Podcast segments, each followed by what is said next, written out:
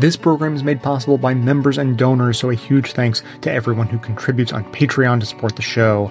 Now, welcome to this episode of the award winning Best of the Left podcast, in which we shall learn about the phenomenon of conspiracy theories, from the psychology behind them, their relationship to politics, and a look at some of the current conspiracies we're dealing with.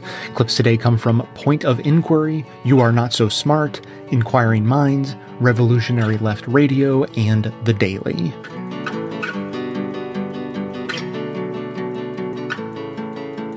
What's the purpose of a conspiracy theory? Why is it that people hold on to conspiracy theories? And that's an interesting question. And I think um, what is happening there is that people are mm, in, you know, they have a need to explain bad things. Um, let's look at something tragic like the uh, Boston bombing or the um, 9 11 terrorist attacks. I mean, those are horrible, horrifying events. And in a sense, they were completely random. They were unexpected. They came out of nowhere. Uh, and, and that's what makes them incredibly frightening because the fact that they are unpredictable, random, and boom, all of a sudden they're there. That, that's scary, isn't it? It's really scary. So how do you deal with that? Well, one way in which people can deal with scary events is to create a, an explanation that that puts some sense into this uh, event. And it turns out there's data to suggest that um, if you explain something through a conspiracy and by having an enemy, that that is actually making you feel better. It is actually giving you a sense of control as a person. Um, that if you can explain an un- unexpected event through an, a malicious enemy that's out to get you, that sounds terrible, but in actual fact, it gives people a sense of control, makes them feel better. So this leads to the question that I think I was thinking as I read your papers a lot, which is, is there something unique about conspiratorial thinking or is it just part of a person's array of responses to situations? In other words, is there something about this particular way of thinking that's a syndrome or that a certain kind of person does all the time? Or is it just, you know, you face uncertainty, uh, you need an answer, or you face, uh, a, a, let's call it an assault on ideology. You need an answer. You need to know why the other people are wrong. And so you just, your mind just spins things out. Which, is, which one is it? Well, I think it's a mixture of both. Uh, I would, I would uh, be inclined to say there, there is some evidence that conspiratorial thinking is usually fairly widespread that if a person believes in one conspiracy theory, they're likely to believe in others as well. Uh, there is a statistical association. So people who think that MI5 killed Princess Diana, they probably also think that uh, Lee Harvey Oswald didn't act by himself when he killed JFK, but that there they're more likely than just the average population. Exactly. Exactly. So there is a statistical association. People tend to cluster in such a manner that if they endorse one theory, they tend to also endorse others. Um, and that association is actually fairly strong. So I think to some extent there, there is a cognitive style there. That's what I would call it. I think it is just a way of looking at the world. Um, by, by having the style of thinking that invokes conspiracies very readily. So there are clearly people uh, uh, who who fall within that uh, cluster of of uh, uh, thinking. On the one hand, um, so on the other hand, however, I think it is also uh, situation specific. And let's talk about science a little bit because the reason I got interested in conspiratorial thinking is um, only because I'm I'm a scientist and I'm passionate about being a scientist because I happen to think that that is probably the best way humans have discovered to date to understand the world around them. We share that view on this show. I'm sure you do. And so I was fascinated by the fact that there are so many people out there who reject scientific findings uh, that they don't like for other reasons. Now, turns out that if you look at that, if you look at science denial, you find that there's almost invariably uh, a conspiratorial streak to that um, rejection. So let me give you a few examples. Um, people who reject the link between HIV and AIDS uh, very often think that the U.S. government um, created AIDS. God knows why. You know, there's a number of hypotheses that these people advance, but there's always a conspiratorial element in there. Um, people who reject um, vaccinations, in particular, are often very uh, aggressive in their rejection and resorting to conspiracies. They think the government is involved somewhere, or or big pharma is involved. Big pharma, yeah. government, okay. indeed. So, um, and then finally, if you look at climate science, I think there it is perhaps uh, more obvious than anywhere else. For example, we have a, a sitting U.S. senator um, from Oklahoma, and I, I Senator should, Inhofe. Indeed, indeed. And I should add that I was at the University of Oklahoma for five years in the 1990s. Oh, okay. So I, I, have some association with uh, Oklahoma, although I've never met Senator Inhofe. Um, now, he wrote a book uh, last year called The Greatest Hoax How the Global Warming Conspiracy threatens your future. Well, that puts it right front and center. it does, doesn't yes. it? I mean, you know, he's saying, hey, hello, global warming is a hoax. It's a conspiracy by scientists. Now, he's actually written a book with that title. Mm-hmm. And, well, what else do you need in a That's sense? It's a catchy title. it's a catchy title. It's right out there. He's accusing scientists of uh, conspiring for God knows what reason. I still haven't understood what we're supposed to be doing and why we're doing well, it. They think it's a, they think it's ideological. They think that you want to bend uh, bend the world's governments to your way of seeing. Oh, things. Oh yes, yeah. the world government, well, indeed. Yes, absolutely. uh, that's. I mean, it is. It, I mean, but but just to be fair, they think it's an ideology counter to theirs, and you do anything you can to advance it, including making the puppets move. Exactly. That's exactly what it is. Now, what's interesting about this is that um, when you start to think about it, given how overwhelming the evidence is in all the cases that I've mentioned, when you're looking at HIV and AIDS, when you're looking at the effectiveness of vaccinations, when you're looking at the evidence for climate change, it is so absolutely overwhelming that if you can't handle that, what are you going to do? Other than invent a conspiracy amongst the scientists. I mean, in a sense, it's a very logical thing to do. If 97 out of 100 climate scientists tell us that the globe is warming from greenhouse gas emissions, well, and you don't like that for whatever reason, maybe because you got money from Exxon, um, what are you going to do about it? Well, really, the only thing you can do is to say, well, those 97 out of 100 climate scientists are engaged in a conspiracy. And so a lot of people are now saying that. And it's exactly the same with AIDS denial. Uh, you know, the evidence is absolutely, totally overwhelming. So how do you dismiss that? Well, President Mbeki of South Africa, who rejected the evidence uh, that linked HIV to AIDS, um, he called it racist Western medicine and therefore was able to dismiss it basically by invoking uh, a conspiracy. And the same is true wherever you look when there's science denial involved. The people who don't like the science are often invoking a conspiracy. I'm interested to unpack a little more the trait aspect of this. Uh, you know, you, you said it's in part a cognitive style, a way of thinking does that is there something more deep some other kinds of set of traits some kind of person? I mean we hear the word paranoid a lot uh, yes there uh, uh, that is correct. There is again a statistical association between the propensity to uh, endorse conspiracy theories and um, some paranoia some tendency to to feel uh, persecuted. Um, and there's also an association between people's um, disgruntlement and their disappointment uh, with society and their economic insecurity that predicts uh, whether or not they're likely to endorse conspiracy theories. So there's a literature that is painting a fairly consistent picture of what kind of people tend to engage in conspiracy theorizing.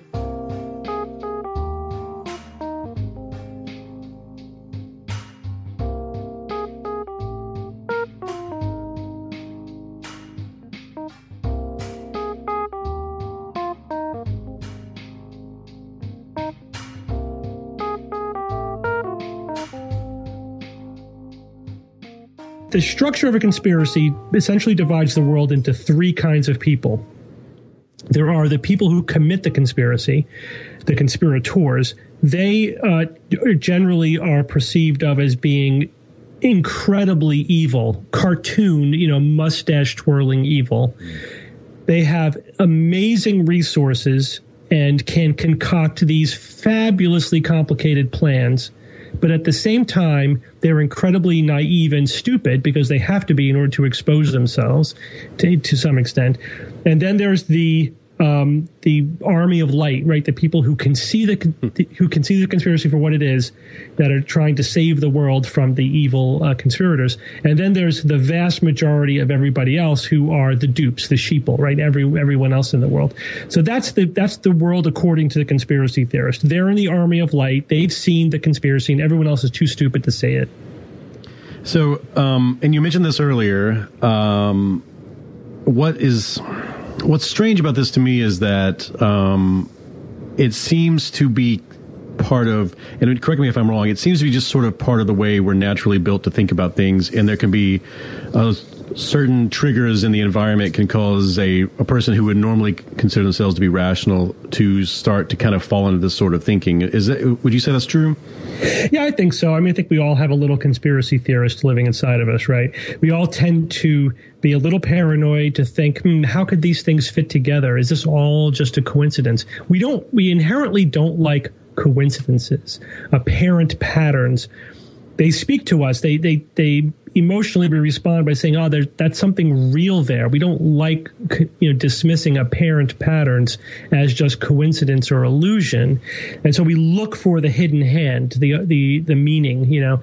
And when you're trying to connect events and uh, explain apparently disconnected events or apparent anomalies by saying, "Well, that's because there's this malevolent." Uh, intelligence behind it all who's controlling everything that's a conspiracy theory. So it's a form of pattern recognition in order to generate a narrative um, that makes sense of a complex a complex world. And you know, you could make. Um, I hate to resort to hand waving sort of neuropsychological arguments, but it certainly makes sense that we would um, have some tendency to look out for ourselves, to be on the lookout for people conspiring against our interests. Um, you know, but we we evolved, of course, in small tribes. You know, where like you know a couple people could be banding up against us, but now that same um, mental hardwiring exists in a worldwide complicated civilization, but we apply sort of the same pattern recognition and saying, oh, there's there are the forces are conspiring against me, but these forces are now governments or mm-hmm. institutions. You know, it's generational. It's not just a, a few people who live near me.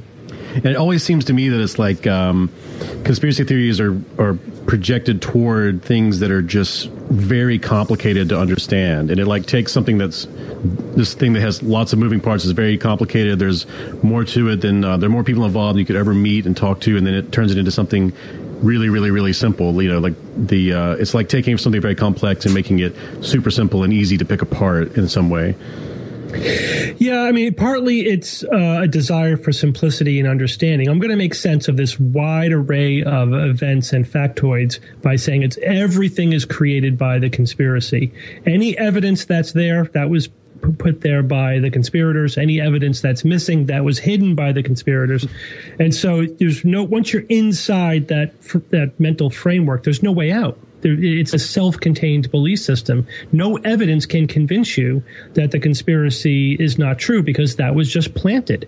Is conspiracy theories are such a fascinating thing about the human mind because um, I'm reminded of um, you know ant spirals, the ant death spirals, where the uh, mm-hmm. uh, where ants get into a, a um, sort of a feedback loop where they can't stop themselves from going round and round and round. Um, it always conjures up that image in me in my mind because it's like um, the several of the elements of uh, the way we can, you know, make sense of the world and the, and the way that we um, try to logically go about uh, disassembling experience can get us caught in this weird loop that's almost inescapable. Um, how would you recommend that if you're one on one with someone who is deeply invested in conspiracy theory, what would be the best way do you think to proceed to try to try to knock them out of that loop? Oh, I don't have any magical solution to that. I don't think that there's any formula or any single approach that works because of exactly what you're saying. I, I like the analogy of the ant death spiral. Uh, you know, people, we like to think of ourselves as um, like completely free thinkers, but in fact, you know, we, we are following algorithms just like ants are. Just our mental algorithms are a lot more sophisticated and complicated. The the solution is that you have to get out of that algorithm that's again the metacognition. You have to think about your own thought processes, um, and, you know, as much as you can. You know, and, and, even thinking about the way that you think about your thought processes, um, because you know we're just otherwise that we we tend to default back to our biases and our mental pathways of least resistance. Um, so when people are stuck in a in an isolated belief system like that, a, a, closed off belief belief system, there is no way to get through to them by definition. Um, all you can do is is just be you know persistently try to get them to think you know about that very fact itself. Try you know and try to get them to think about the way they're approaching the evidence, the fact that they're not being open to the outside, and it'll either resonate with them or it won't. You'll, you'll get through or you won't. I, and I have gone through to people, um, although not not uh, usually one on one, but you know, like through my podcast. But that's because you know I get to talk to tens of thousands of people at once, and so when you when you're dealing with those kind of numbers, yeah, people email me and will and will say that you know they did um, come out of that way of thinking over time. Like eventually we sort of broke through, we cracked through. But the probability of doing that uh, on any individual is uh, statistically remote. I mean, you know, belief systems are very good at protecting themselves.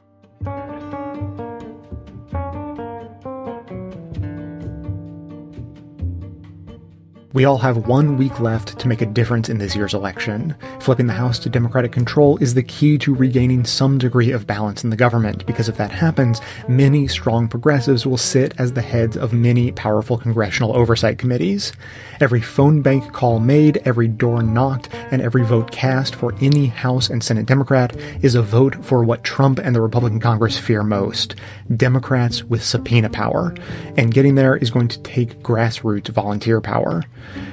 Swing Left is helping organize volunteers to win as many of this year's swing elections as possible. When you join at swingleft.org slash left, you'll be immediately connected with other volunteers in your area who are working to win the race in a nearby swing district. You'll find out where and how you can make the most impact on flipping the house starting right now. We all must do more than vote this year. We need to get fired up, get off the couch, and volunteer. Join Swing Left to find your nearest swing district and take action now. Sign up now at swingleft.org slash left. Well, we generally find that there are two types of conspiracy theories that clump together. There are the ideological conspiracy theories, and what we find there that those tend to be more polarized. So nine, the 9/11 truth or conspiracy theory tends to be a more liberal conspiracy theory the birther conspiracy theory is a more conservative one, and those you don't see a strong correlation between. Then there are the non ideological conspiracy theories that are uniformly embraced across the spectrum. And for example, the conspiracy theory about the Food and Drug Administration is one that's held on both sides of the aisle. And those types of conspiracy theories do tend to correlate with the ideological ones. So if I have an ideological conspiracy theory on the right, for example, I'm less likely to to endorse a left wing conspiracy theory, but I'm probably more likely to endorse a non ideological one. What are some examples of non ideological ones? I, I, think the, the FDA one that you mentioned probably falls in that category. Sure. So, uh, conspiracy theories, for example, about uh, fluoride in the water, that this is uh, a campaign from mining companies, a way of dumping phosphate. Uh, vapor trails left by airplanes as a program of secret government spraying um, those are two common non ideological conspiracy theories. There seems to be a thread in a number of the, the conspiracy theories that you cite that have this, and I don't have a better way of putting it, anti science bend to them. Do you see a pattern with some of these theories that seem to run counter to what what scientific beliefs tend to tell you? Well, one of the things that struck us when we were trying to understand who believed in conspiracy theories and why they believed in conspiracy theories, we started asking people about a lot of other types of beliefs. And one of the biggest predictors of whether or not someone believed in a conspiracy theory was if they had a lot of other supernatural beliefs, and particularly fundamentalist Christian beliefs. And uh, one of the reasons why those two things go together is that we argue that both a lot of supernatural beliefs and mythologies relate to what we would call an intuitive way or an intuitive mindset, an intuitive way of understanding the world. And an intuitive way of understanding the world is informed both by emotions. So if I feel afraid, I look for sources of fear in my environment. Um, and then it's a heavy reliance on what psychologists call heuristics. And these are these shortcuts that we use to make judgments about the world. And so a common heuristic, for example, would be uh, what they call a representativeness heuristic. So I see something that looks like a snake. I'm assuming it's going to be dangerous if it has a snake morphology. Or if I see something that looks like a spider, I'm assuming it's going to be dangerous, even if it's not poisonous. And I use that representativeness heuristic. And so what our intuitive minds do is they draw on our emotions. And if we're feeling afraid, they're looking for sources of fear. And then they're looking to placate our fears by grabbing on to those explanations that coincide with our common sense. And our common sense would be these types of heuristics that we use, these judgmental shortcuts we employ. And if you look at both mythologies and conspiracy theories, a lot of them employ these same types of heuristics. Um, I think one of the common ones that they both employ is an anthropomorphizing heuristic. So if something is happening in the world, there must be an intentional force that's making it happen. And that's, I think, a much more commonsensical way of understanding things than trying to explain events relative to systematic, dispassionate forces that are probabilistic. Our minds don't do well with conditional probabilities. We do not accept those things easily. We have to get trained into them. Even scientists do not do conditional probabilities habitually. It's something that we really have to learn to do. I, I, mean, I think you're touching upon something that is part of our sort of human frailty, if you will. That is a tough thing for humans to to deal with. Uh, just because we're on a rock, like soaring through like a mostly empty cosmos, is not is not the most comfortable feeling. I think for for most humans. Uh, it just to uh, dig down on this, like some of the ideas that you're talking about here, they don't feel new. That distinction has probably existed for the last, you know, hundred hundred years. Uh, is is that true? And and if so, what has changed in recent times? So the way we describe this is that uh, our country is not simply divided by ideology or social class or race we would suggest that it's also divided by worldview. And on one side of this worldview are people who rely heavily on their intuitions, and we label these types of people intuitionists.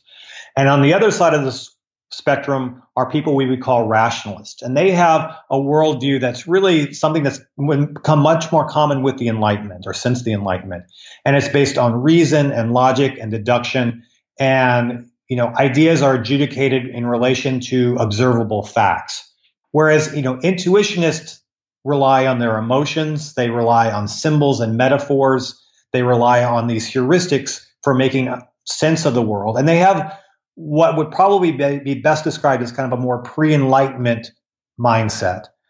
Now, most people have a combination of these two. We're all born as natural intuitionists. And what happens is we get schooled out or or we either get schooled out of this by learning about rational systems and learning about science and scientific ways of understanding the world, or we are actually in belief systems, like, for example, a lot of churches that reinforce our intuitive proclivities. And so this tension has been going on at least since the Enlightenment.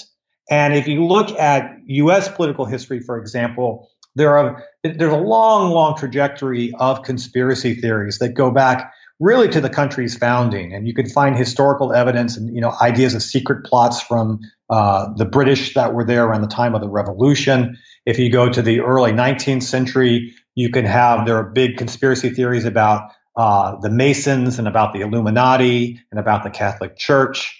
Um, the conspiracy theories go forward, uh, and in the later 19th century, uh, Jews are oftentimes the targets of conspiracy theories, or uh, East Coast capital and banks Um, and so this this tension is is permeates American history. Talk about who, what kind of people have these beliefs, their demographics, their their background, and are we seeing an acceleration of the pace of the spreading of these beliefs? So the types of people who are more likely to rely on their intuitions, and these are the types of people who are also more likely to embrace conspiracy theories, are people who are typically uh, less educated. Um, they tend to be at the lower end of the economic spectrum, but it's more because of their financial stress. It's uh, when we ask people both their income and their level of financial anxiety. Financial anxiety is a much bigger predictor of the types of people who tend to score high uh, on these intuitionist beliefs. Uh, they tend to be people who are raised in conservative religious traditions. Women tend to be a little bit more intuitionist than men. They tend to be people who have what a lot of social scientists describe as authoritarian child rearing ideas. And so they really like strict uh, parenting and obedient children. And uh, that's oftentimes described as an indicator of an authoritarian personality. Uh, they tend to be people who are what psychologists would also say low in need for cognition, i.e., they're not the type of people who really are interested in explanations for things. They don't like crossword puzzles. They don't like history. They don't like. They tend also to rely heavily on their common sense. If you ask them how they make their judgments, they tend to say, "Well, I go with my gut." They trust their heart more than their head. And so those, that is the, the more or less the demographic profile. Although I want to stress that this also extends, you know, we have intuitionists, you know, with PhDs, and we have rationalists, you know, who never proceeded past high school. So um, there is noise here, but uh, these are sort of the general trends. It, but what I'm also hearing is that these are things that cross uh, our ideological divides, our our partisan divides. So, uh, do we see liberals have this uh, this sort of breakdown just as much as conservatives do, uh, especially those under financial stress, as you said? Right. Well, this is where, for us as political scientists, it got very interesting because we find that conservatives are twice as likely to embrace a lot of these intuitionist proclivities as liberals.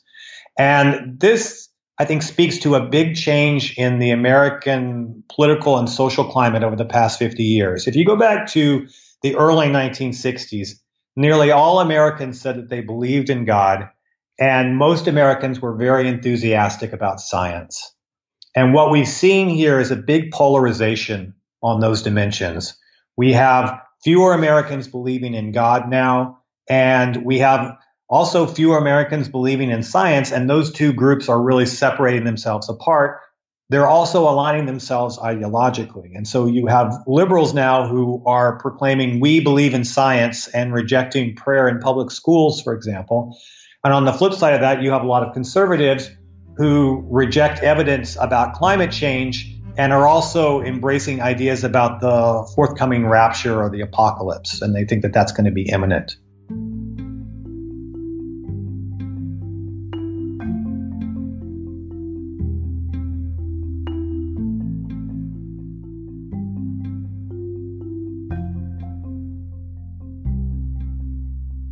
And now for the Midterms Minute, a look at the candidates and races in battleground districts that you need to know about, shout about, and support to make the biggest impact possible in the election on November 6th.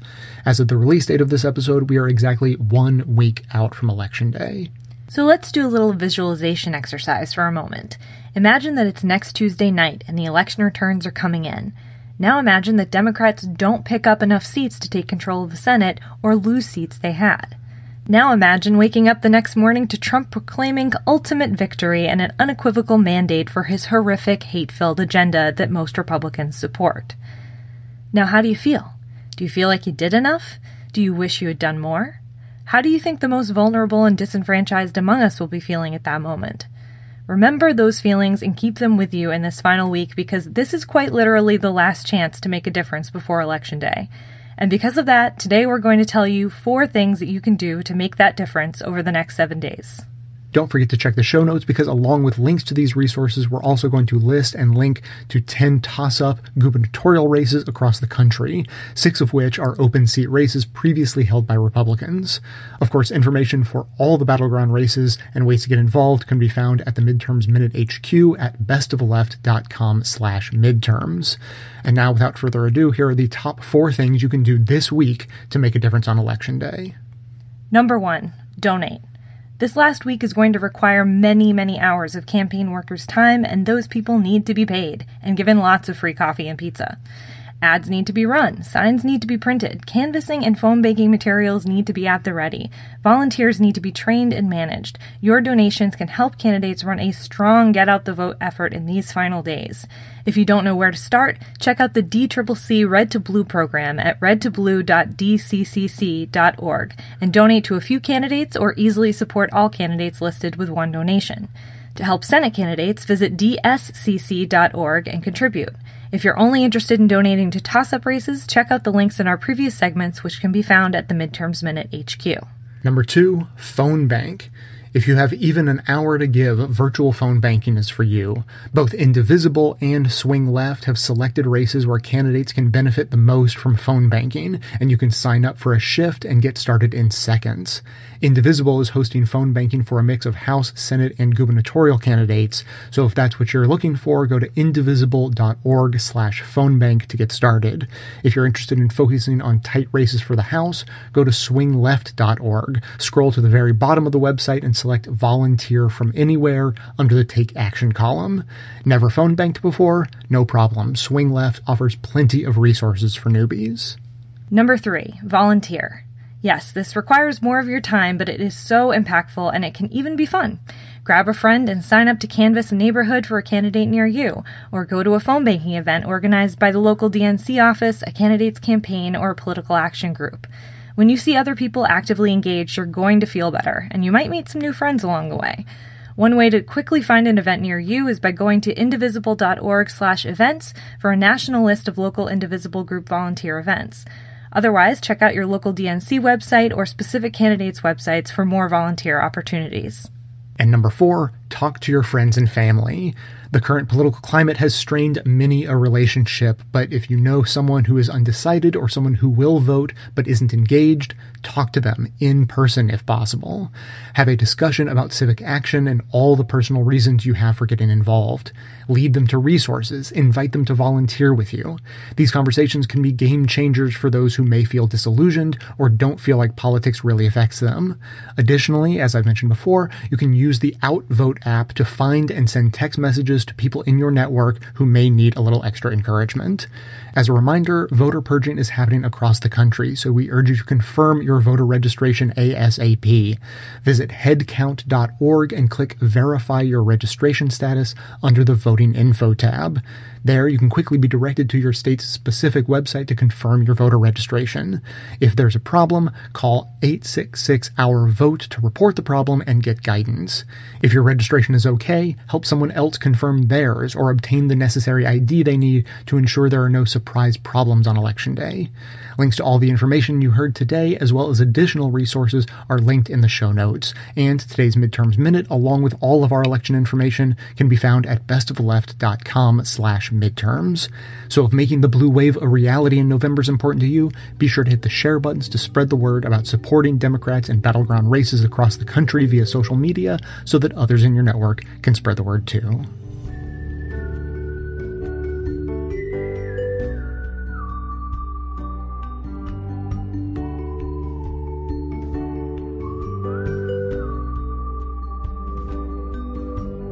As a listener of this show, you already know that big corporations are getting rich from selling your data. Thanks to Congress and the FCC, internet providers and mobile carriers like Comcast and Verizon are free to restrict websites, spy on your online activity, and sell your browsing history to advertisers. In short, you simply have to be proactive to protect your privacy, and with one click, ExpressVPN shields your online activity from internet and mobile providers, hackers, and spies. ExpressVPN has easy to use apps that run seamlessly in the background of your computer, phone, and tablet, securing and anonymizing your internet browsing by encrypting your data and hiding your public IP address. I've been using ExpressVPN myself on multiple devices and it's been running smooth as silk. But it's not just me. ExpressVPN is rated the number one VPN service by TechRadar.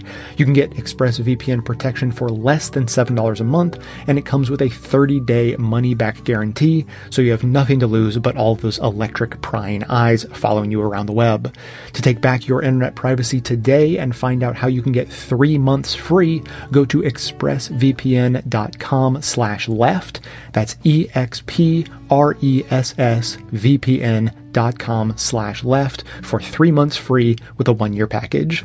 Visit expressvpn.com slash left to learn more.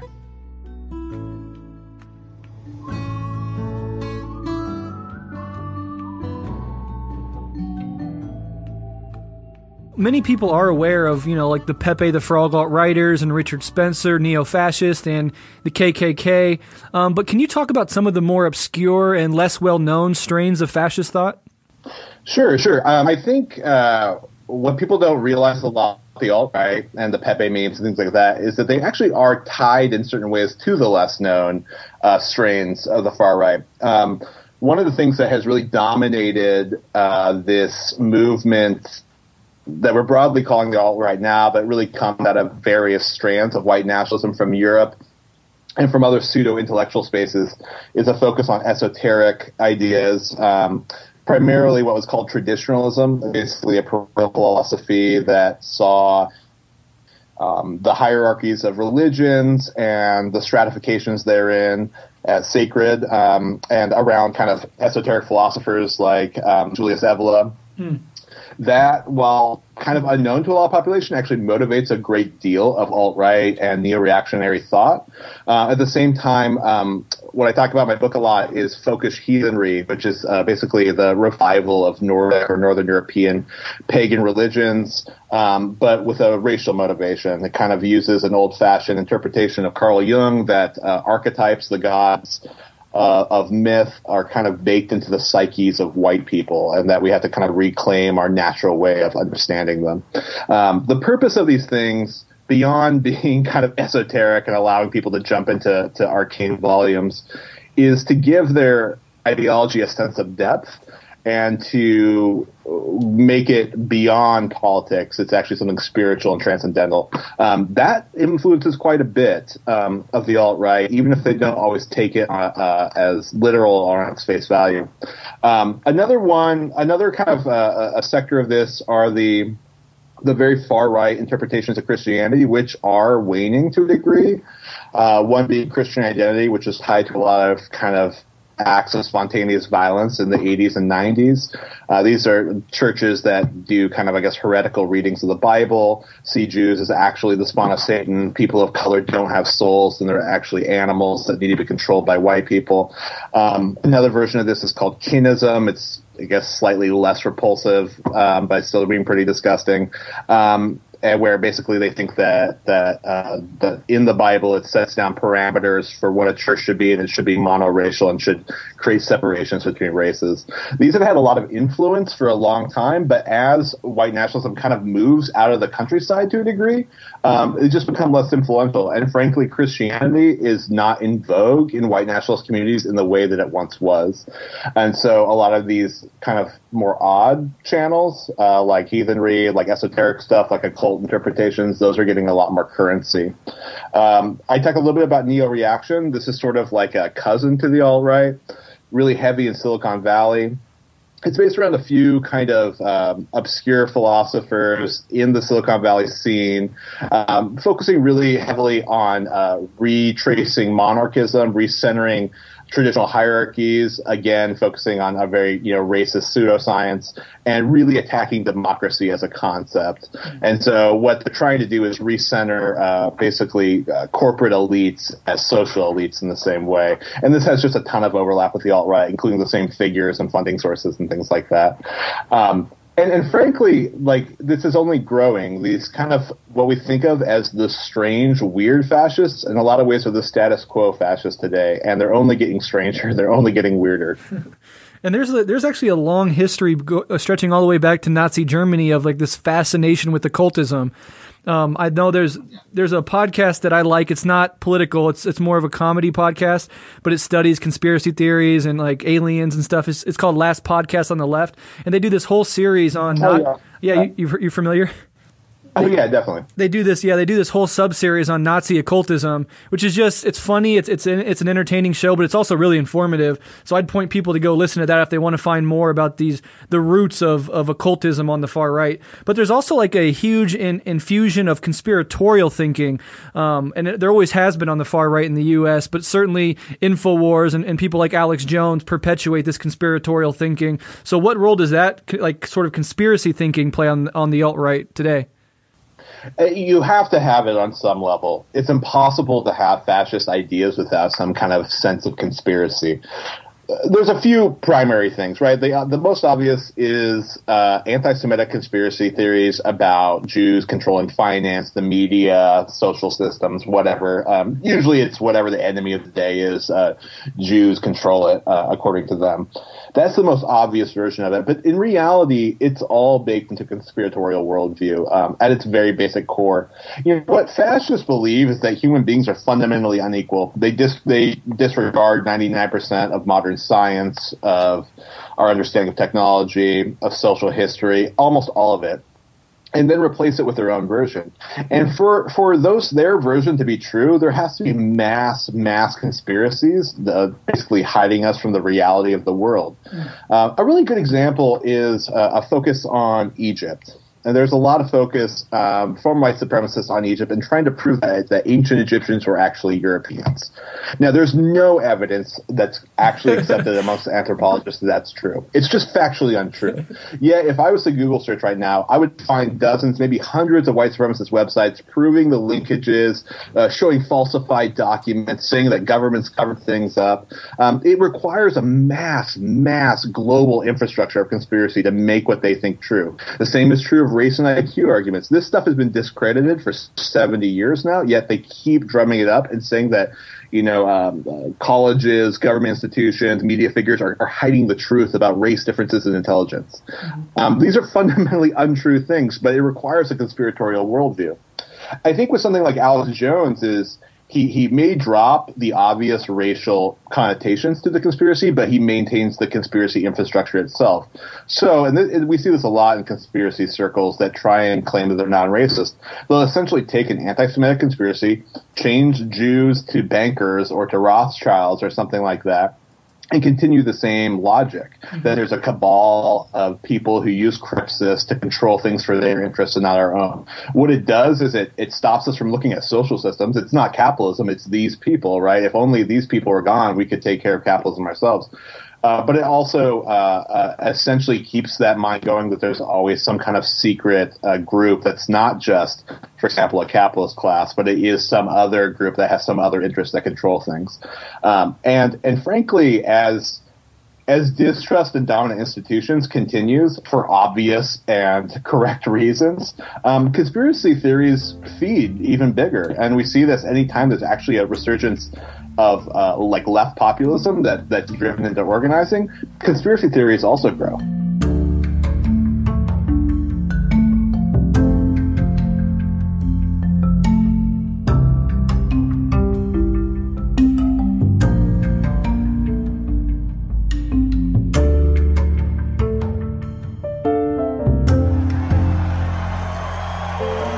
Hello, Florida. Kevin, what happened at this rally on Tuesday? I am thrilled to be in this great state where we, by the way, had a great victory. In some ways, it was a pretty typical Trump rally. With thousands of hardworking American patriots who love our country and respect our great American flag. Lots of supporters there. You had people booing the media.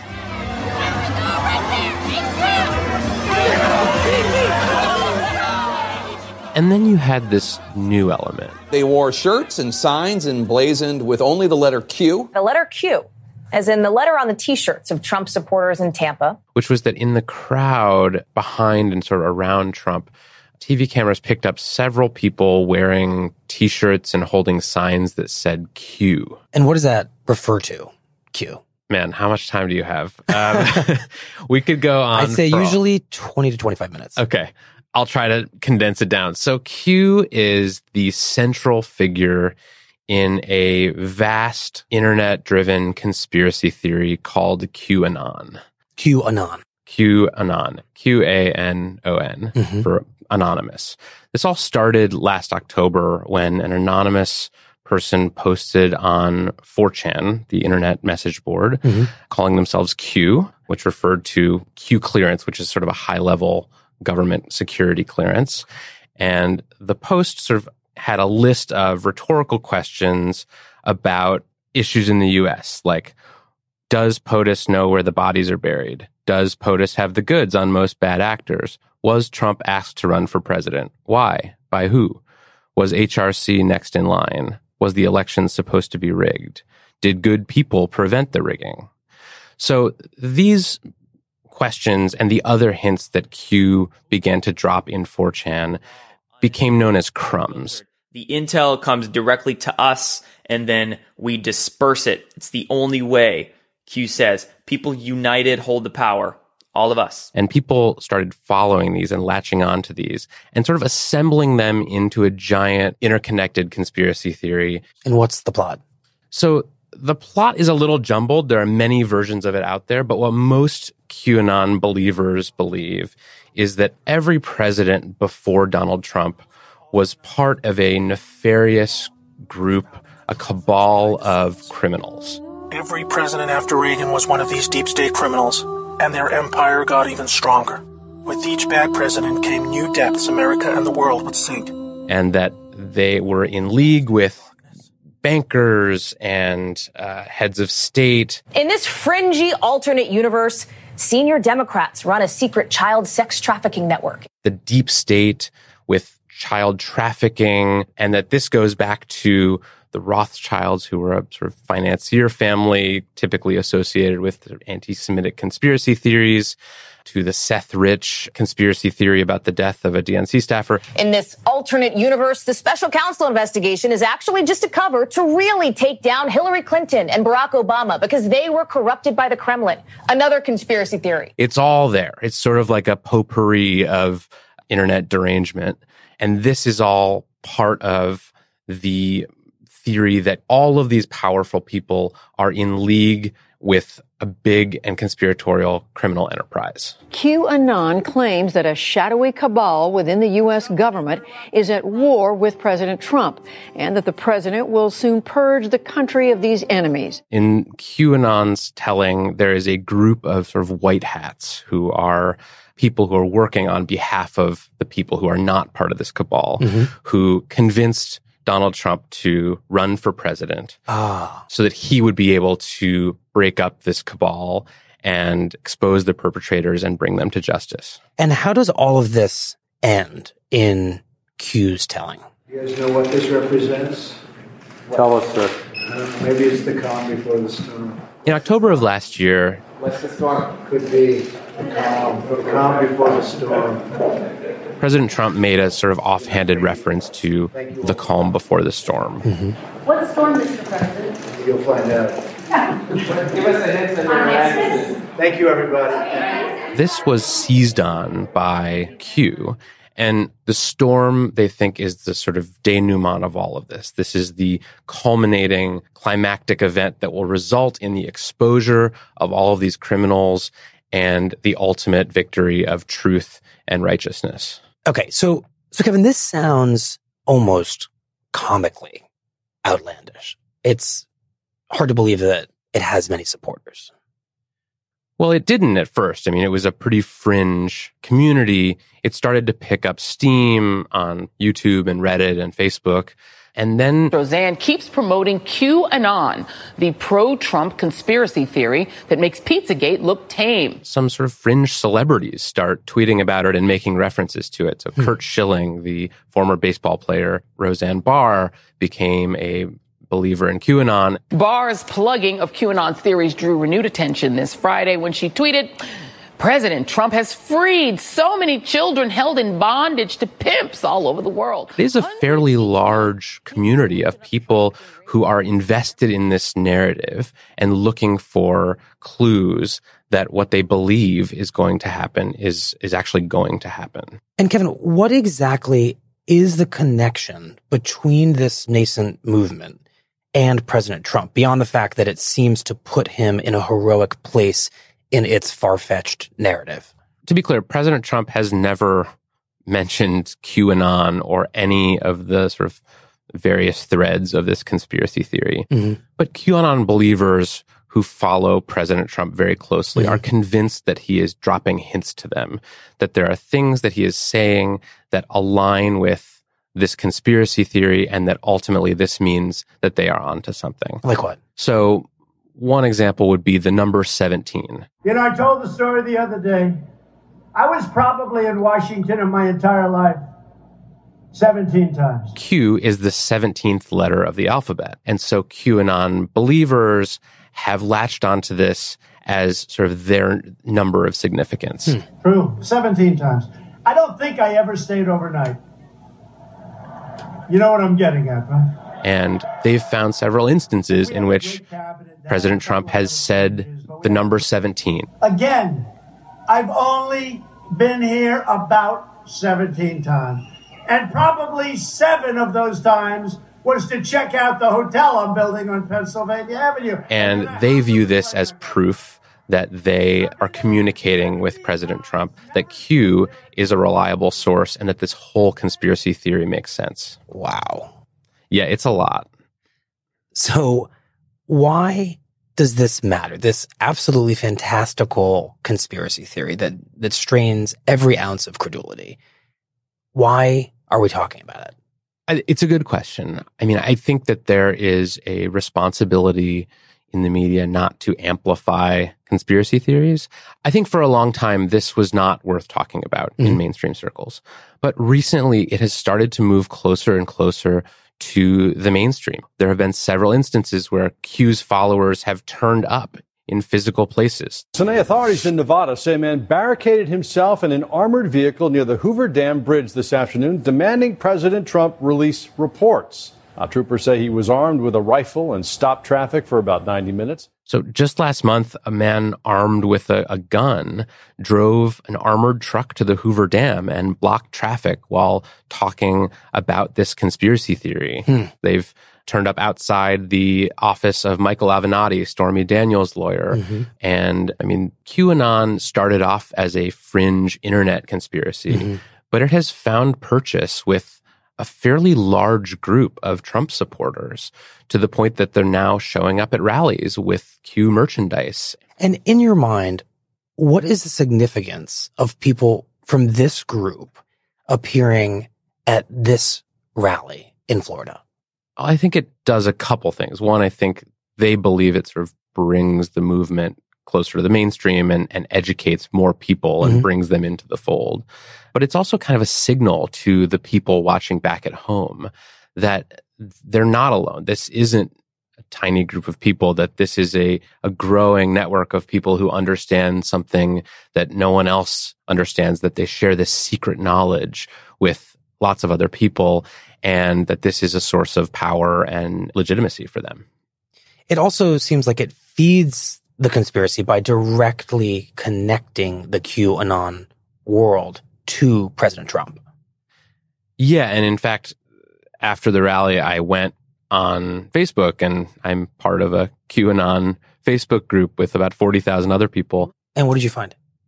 Well, here, here, let me just see if I can dig this up. Okay. Let's see. One member says, this entire rally was to announce QAnon to the world. Another one says, Q is mainstream. Rejoice in Jesus' name. Hmm. Oh, Sarah Sanders was asked about QAnon today. But does first of all, does the president encourage the support of people who showed up last night in these QAnon and Blacks for Trump fringe groups? What'd she say? She said, Uh, the president condemns and denounces any group that would uh, incite violence against another individual, um, and certainly doesn't support uh, groups that would promote that type of behavior. We've we've been clear about that a number of times uh, since the beginning of the administration. On the second So right away, people are sharing that clip in these groups. They're talking about how Sarah Sanders appears to be grinning, that maybe she's hiding some secret knowledge that she has, Hmm. that this is all evidence that things are progressing the way that Q said they would. Hmm. And for them, this is a big deal. I mean, this is their first time being this close to the center of the political discussion. It's almost like even though she's saying that the president denounces these kinds of groups, that there's legitimacy in even being asked about it at a place of such prestige, the White House press conference. Exactly. If you're being talked about, you're winning. And for these QAnon believers who see themselves as straining for legitimacy and recognition from President Trump and people close to him, that's a very affirming sign. Hmm. And one other point I want to make on this is that I think part of why it's important to talk about this now is because these movements can lead to real world harm. I mean, there was the case of Pizzagate where this conspiracy theory about a child sex ring in mm-hmm. the basement of a pizza shop in Washington DC led someone to actually show up with a gun there. To the people who believe in QAnon, the extreme nature of the criminal activity that they believe is going on justifies almost anything to stop it. Hmm. Traditionally, we have this idea that there are movements that happen on the internet and movements that happen in the real world, Mhm. and that they're not always connected, and that somehow the stuff that happens online is less serious than the stuff that happens in the real world. But as we've seen with Charlottesville, Pizzagate, and now from QAnon, is that these internet based movements can easily become real. Mhm. They can make themselves real by making themselves visible, by appearing at rallies, by taking these real world actions. And I don't think we can meaningfully say that there's a difference anymore between an online movement and a real movement. An online movement is a real movement. Yeah, I mean, people on the internet are real people. They, you know, get up from their computers and go to political rallies sometimes. Mhm. And I think that's an underestimated force is where are these people congregating? What are they telling each other? And how might we be able to stop or limit the spread of some of these things? Well, we spend so much time talking to you, Kevin, about the responsibilities and the capabilities of companies like Facebook, like Twitter, like YouTube to stop this kind of stuff. So in the case of QAnon, what are the responsibilities and capabilities of something like Facebook to stop it in its tracks? So there are some things that tech companies can do to combat the spread of misinformation and conspiracy theories, right? They can break up a group or take down a YouTube video, but ultimately they can't change what people want to talk about. We're really talking about a political problem here. You are not allowed to be a president if you're not born in this country. He may not have been born in this country. We are at a moment in our country's history where we have a president who is a sort of notorious conspiracy theorist who mm-hmm. came to political prominence by promoting a conspiracy theory about Barack Obama's birth certificate. I'll tell you what, when you read the IG report with these really dishonest people, and I was never a deep state guy. Let me tell you, we got some bad people that are doing bad things, but when you read that IG report about how she got away with what she got away with, it's a disgrace. It's a total disgrace. Who has embraced conspiracy theories about the deep state and rigged elections and Donald, I need to come back to the topic we've been all screaming about here, which is Scalia. Was he murdered? What do you think of that? It's a horrible topic, but they say they found the pillow on his face, which is a pretty unusual place to find a pillow. who seems to be willing to give affirming statements to these groups rather than disavowing them to sort of give them a subtle indication that he's not troubled by it. So, a crumb. Exactly.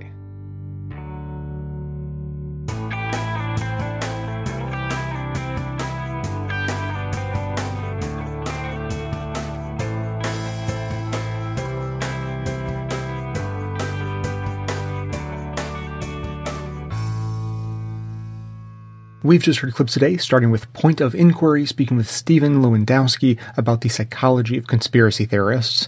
You Are Not So Smart talked with Steven Novella from Skeptic's Guide to the Universe, who also helped explain conspiracy theories. Inquiring Minds interviewed Eric Oliver about how conspiracy thinking affects our politics. Revolutionary Left Radio explained why far right wing ideologies, especially fascism, requires conspiracy theories in order to survive. And finally, we just heard The Daily explain one of the most prominent conspiracy theories currently on the Trump supporting wing of the right. Members will be getting a bonus episode with additional clips on conspiracy theories. We're going to get into the details of a couple more theories, including the Seth Rich story and Pizzagate. Plus, I've got an extra clip that dissects how masterful people like Rush Limbaugh are at both spreading conspiracy theories while simultaneously disavowing those theories so that they can have it both ways, spreading vile theories that rile up anger against the left while maintaining plausible deniability for themselves. To hear all of that, to cast a weekly vote on what upcoming topics you want to hear on the show, and for other details about being a patron, visit patreon.com slash best of. You can find that link in the show notes on the device you're using to listen, which is also where you can find links to each of today's segments for easy reference and sharing. And now, we'll hear from you.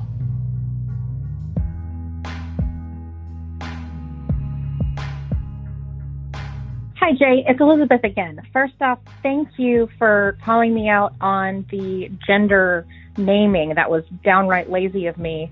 My oldest child actually is capable of becoming pregnant, however, does not identify as female. And it is a large part for them that I am holding to the litmus test. So when we talk about a parliamentary government, I would argue that it's not just a litmus test for being a Democrat, but I would consider it a litmus test as a rational society to uh, add the points that I brought up before of number one, allowing people with uteruses to have control over their own uteruses, and number two, of making decisions based on science.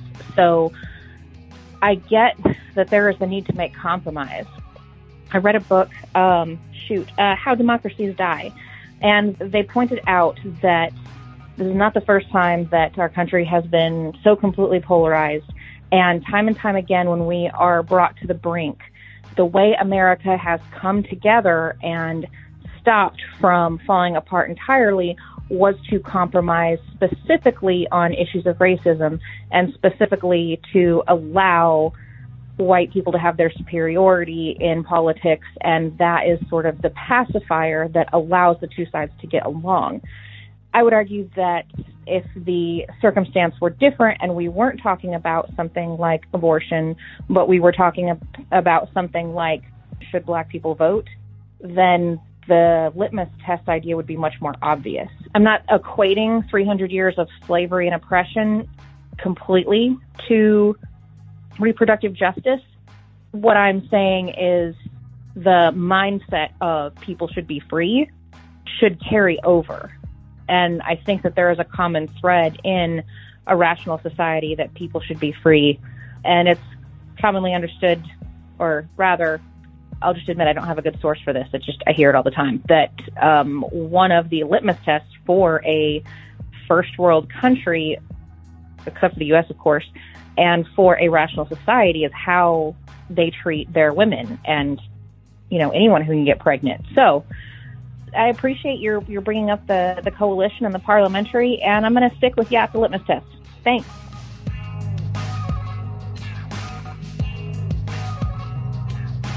Hi, Jay. My name is Jordan. I'm calling from Minneapolis, Minnesota.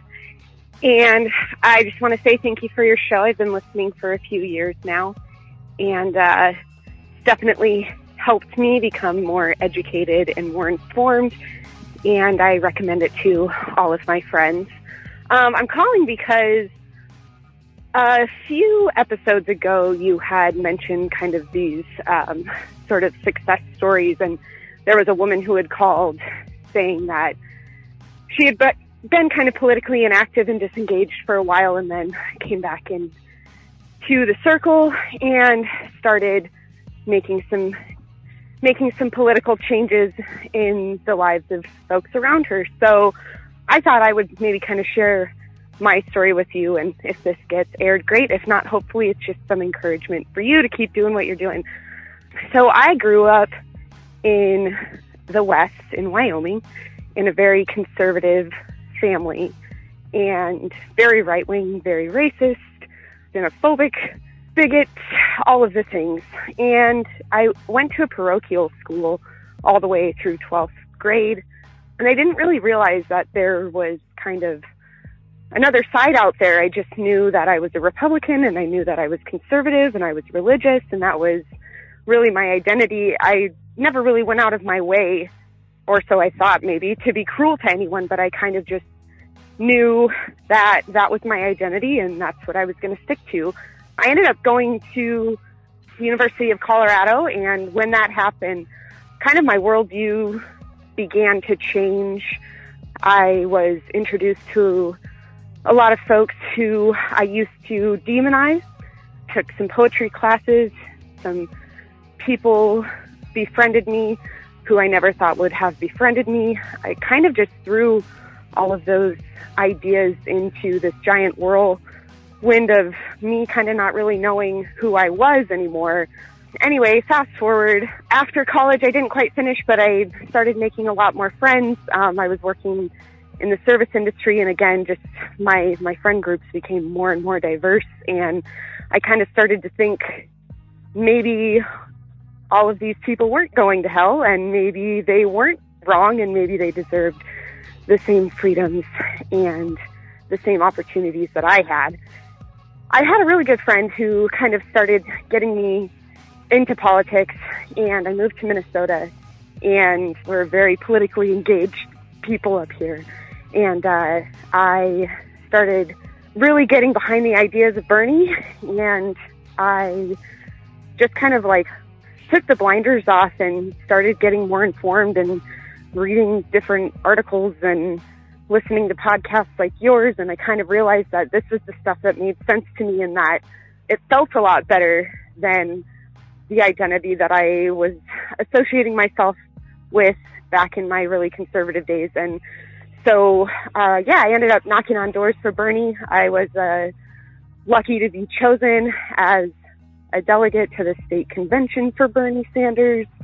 We did some really cool stuff there. And even though we didn't win, um, I just think it's been a really insightful and amazing journey. And I just wanted to thank, I guess, people like you and people like my friends who didn't write me off right away, but were gentle with me and realized that I was a person who maybe was going to be able to change my mind. Um, so yeah, it's really cool. I I just want to thank you for that, and also maybe that can encourage those of us who think that everything is so polarized right now that there's no chance that anyone would be able to have a change of heart or that anyone would be able to change their mind.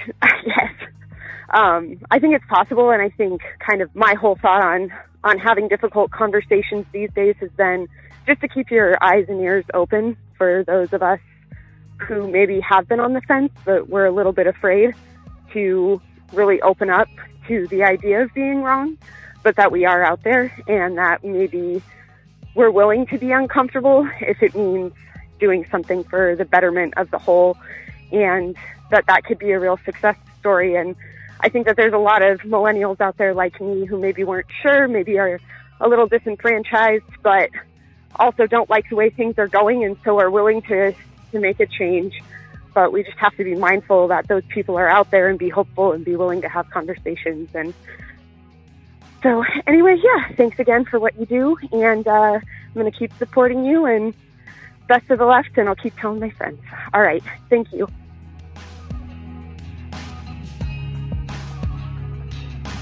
Thanks for listening, everyone. Thanks to the volunteers who helped gather clips to make this show possible. Thanks to Amanda Hoffman for all of her work on our social media outlets and activism segments. And thanks to all those who called into the voicemail line. If you'd like to leave a comment or question of your own to be played on the show, you can simply record a message at 202 999 3991.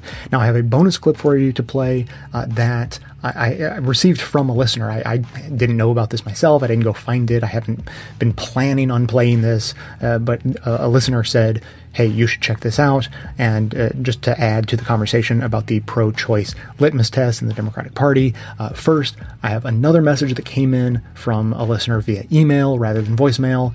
And so Pat wrote in, and the, the driving push of the message was that there should not be a litmus test. And I just wanted to share, unfortunately, the email is too long to read all of it, but I just want to share this one uh, story contained in it. So Pat writes, my father, a cradle Catholic and a good man, was against abortion until he read Freakonomics. It's been many years since I read it, but I believe one or two chapters were spent explaining that the legalization of abortion is responsible for the significant decrease in crime experienced in the U.S. since Roe v. Wade. It's back. It backed up this concept with statistics from several areas of study and one by one answered any theoretical arguments with convincing facts. This book and the approach it made showed my dad that abortion is a complex issue that requires more than a simplistic judgment of others. When good people are given the truth, they are much more inclined to make compassionate decisions at the ballot box. We have a better chance of rational discussion if we perceive ourselves as on the same side, the Democratic side. So that was Pat's input. And uh, the, the clip I'm going to play is sort of making a similar case and I promise I am not putting my thumb on the scale in this discussion. I, I am airing uh, all sides that uh, that are coming in. So let's hear this clip real quick, and then I have one more question for you guys. Bruce Reed, Bill Clinton's domestic policy advisor and Joe Biden's former chief of staff, reminds us that not all Democratic voters care about the same issues or have the same beliefs. Not everybody's going to have the same views in Missouri as they're going to have in New York State, and we can't expect everyone to toe every party line on everything. We need to have some core pillars of the democratic faith that hold us together and that matter most. But the best way to win a district is to find a good candidate who fits the district, who can articulate the democratic case in the native tongue with a lot of respect from the locals. Bruce Reed's suggestion goes against the idea of what a lot of political types refer to as a litmus test. The notion that a Democratic candidate should hold a certain set of views on a certain set of issues, or else the party shouldn't support them. I think litmus tests from people on the coast for people in the heartland are just by definition stupid. Van Jones again. Like, this is a very big country. It's not your 300 friends on Facebook. It's not the 3,000 people who are on your campus when you're in school. It's 300 million people. We're a continent sized country. On one hand, Bruce is right when he says there are certain core pillars of the Democratic faith that should hold us together. On the other, the idea that every Democratic candidate should have the exact same position on every issue seems pretty hard to enforce, and more importantly, antithetical to our values as a party. After all, who gets to decide what those positions are? Party committees in DC? Certain activists and organizations? That doesn't seem very democratic. It's an issue that party leaders grapple with every campaign season. And when you get down to individual campaigns and candidates in different states, you tend to find a more nuanced conversation than you do on a national level. I've never been one to turn my back on somebody because they identify as pro life. I try to understand where are they coming from as a voter and as a politician. And try to understand that that one issue does not define their entire political career. Jane Kleeb is chair of the Nebraska Democratic Party. She's pro choice and recently saw this debate play out in real time. We have a lot of pro-life Democrats in our party, not only here in Nebraska, but at the national level. obviously, Tim Kaine is probably one of the most high-profile pro-life Democrats within our party. And I think the issue of choice and, you know, how if you define yourself as pro-life is deeply personal and often complicated and is for the vast majority of us as Americans not a black and white issue and that we all usually have a deep personal reason of why we call ourselves pro-life or pro-choice. And Heath has a very personal reason. Jane is referring to Heath Mello, who ran as a Democrat for mayor of Omaha, Nebraska in May of 2017. Heath was a member of the Nebraska legislature and is pretty liberal on just about every issue. Immigration, gay rights, climate change, unions, everything except abortion. Mello is a practicing Catholic who was born to a 16 year old mother. And during his early years as a state legislator, he cast a number of anti-choice votes. But by 2012, his record changed, and he began his campaign for mayor with a 100% rating from Planned Parenthood. With My good friend, Senator Bernie Sanders!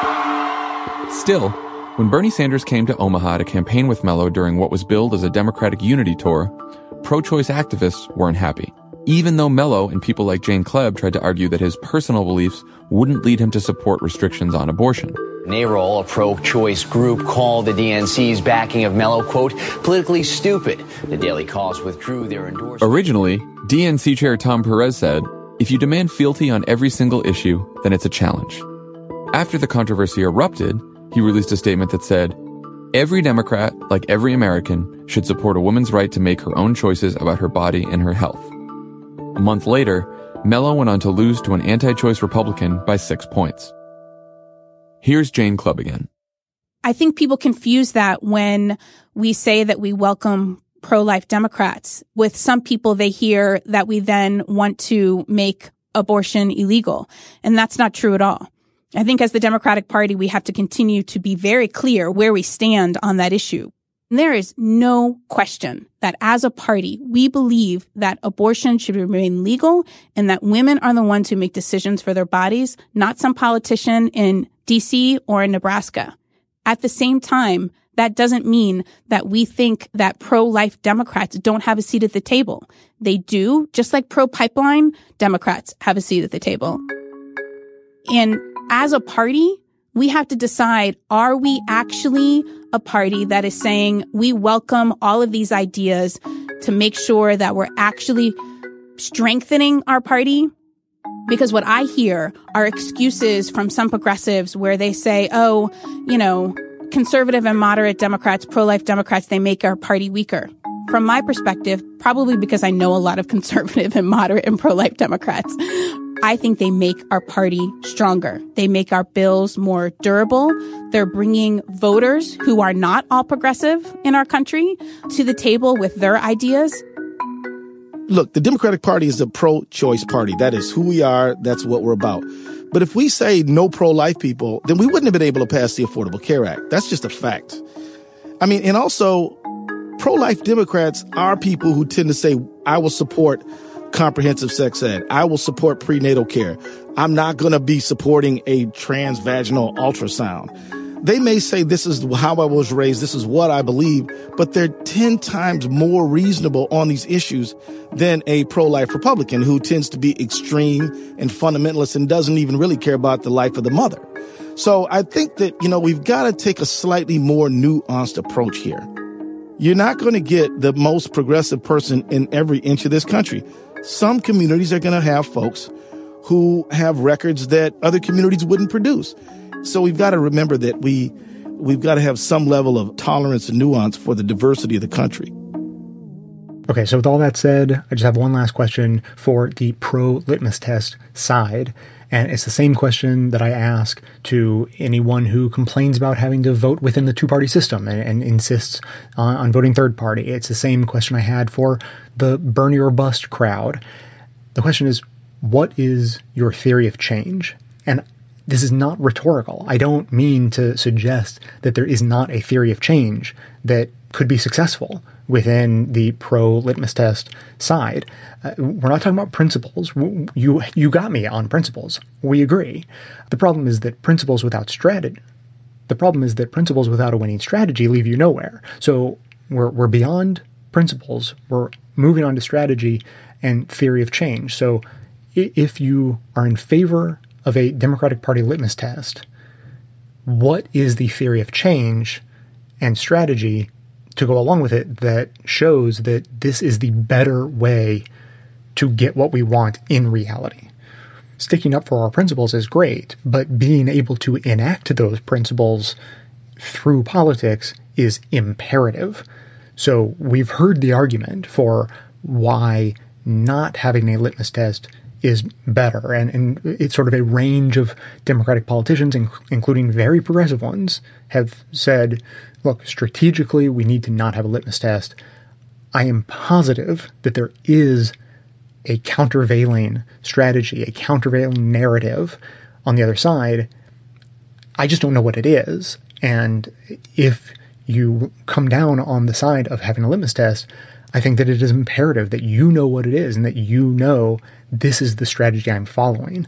Because if there's no strategy to back up your principles, I think it's really hard to defend that decision then. And like I said, I'm sure there is a strategy there. I just don't know what it is. I'm not asking a, a rhetorical question or trying to back anyone into a corner. I, I, just actually want to know what that strategy is. So if you have thoughts on that, if, if you have an idea of how a pro litmus test policy can help strategically empower the pro choice side, please call in and let us know or email me directly. The number again, 202 999 3991, or you can email me directly, j at bestofleft.com.